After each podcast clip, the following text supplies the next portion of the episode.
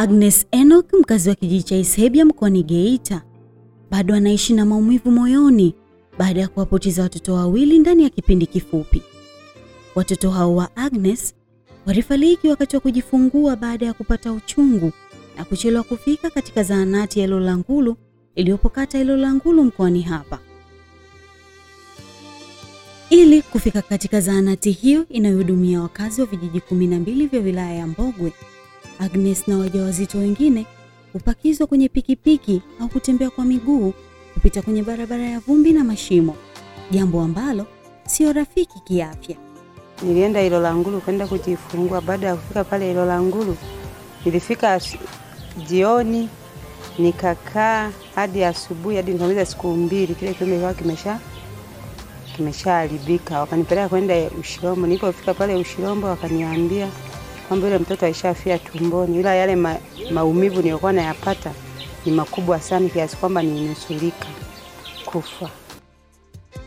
Kijiji anachoishi mama huyo mwenye miaka thelathini na mbili kilichopo kata ya Isebia wilayani Mbogwe hakina zahanati, hivyo kuwakosesha wanawake wengi huduma za haraka za afya ya mama na mtoto. Agnes ni miongoni mwa wanawake wengi wanaopata changamoto za kiafya ikiwemo kupoteza maisha yao na watoto kutokana na kukosa huduma za afya za uhakika katika maeneo yao nchini Tanzania.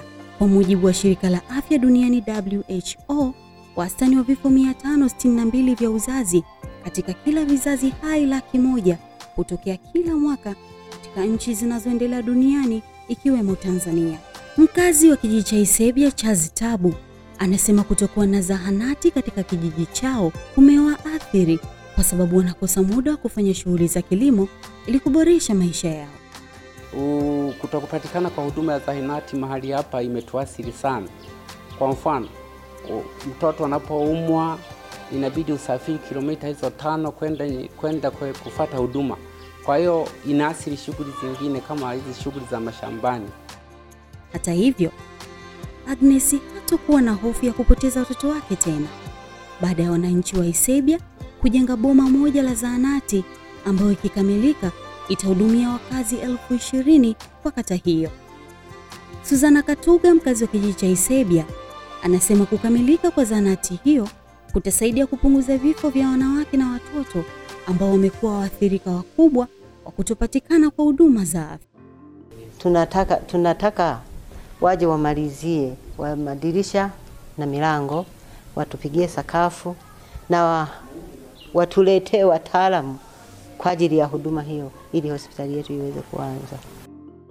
Diwani wa kata ya Isebia Delton Makyao anasema ni wakati wa serikali kukamilisha zahanati hiyo kwa sababu ujenzi wake umedumu miaka minne na kugharimu milioni 23 na imebaki sehemu ndogo ya kuweka sakafu, milango na madirisha pamoja na miundombinu ya maji na umeme.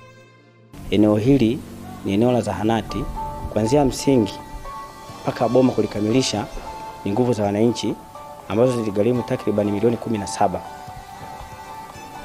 kufikia hapa ilikuwa ni mwezi wa tatu, Mheshimiwa mbunge wa jimbo la Mbogwe alitupatia bati takribani 185 kwa ajili ya kufanya upoaji huu, lakini mnavyoona hapa hizi bati ni mfuko wa jimbo, lakini mbao pamoja misumari na fedha kumlipa fundi ni nguvu za wananchi zenyewe ilichangia. Kwa kwa ujumla tunaweza kusema contribution ya wananchi ni takriban milioni 23 na point, ambapo ukilinganisha na serikali kwa fedha waliowekeza ni kidogo kama milioni tano na, na point.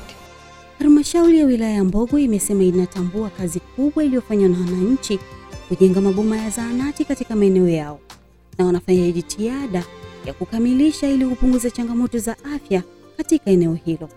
Aliyekuwa kaimu mkurugenzi wa halmashauri hiyo, Pastor Mukaruka, anaeleza zaidi. Kwa zahanati ya Gonigonzi na Isebia katika bajeti hii ya 2021 22 zimetengewa fedha kwa maana kwamba na zenyewe kuanzia Julai mwaka huu e, kama fedha zitawahi, na kwa kawaida fedha zinakuja kuanzia mwezi wa tisa, tunaamini kwamba na yenyewe itakwenda kutatua changamoto hiyo katika maeneo hayo ambayo wananchi tayari wameshatoa nguvu zao katika miradi hiyo. Wakazi wa Mbogwe wao wamekamilisha kazi yao. Je, Serikali itamaliza zahanati hiyo kwa wakati au wananchi wataendelea kutaabika licha ya kushiriki kikamilifu katika ujenzi? Ni suala la muda. Makala haya yameandaliwa na Daniel Samson na kusoma kwako nami Herimina Mkude wa Nukta Habari.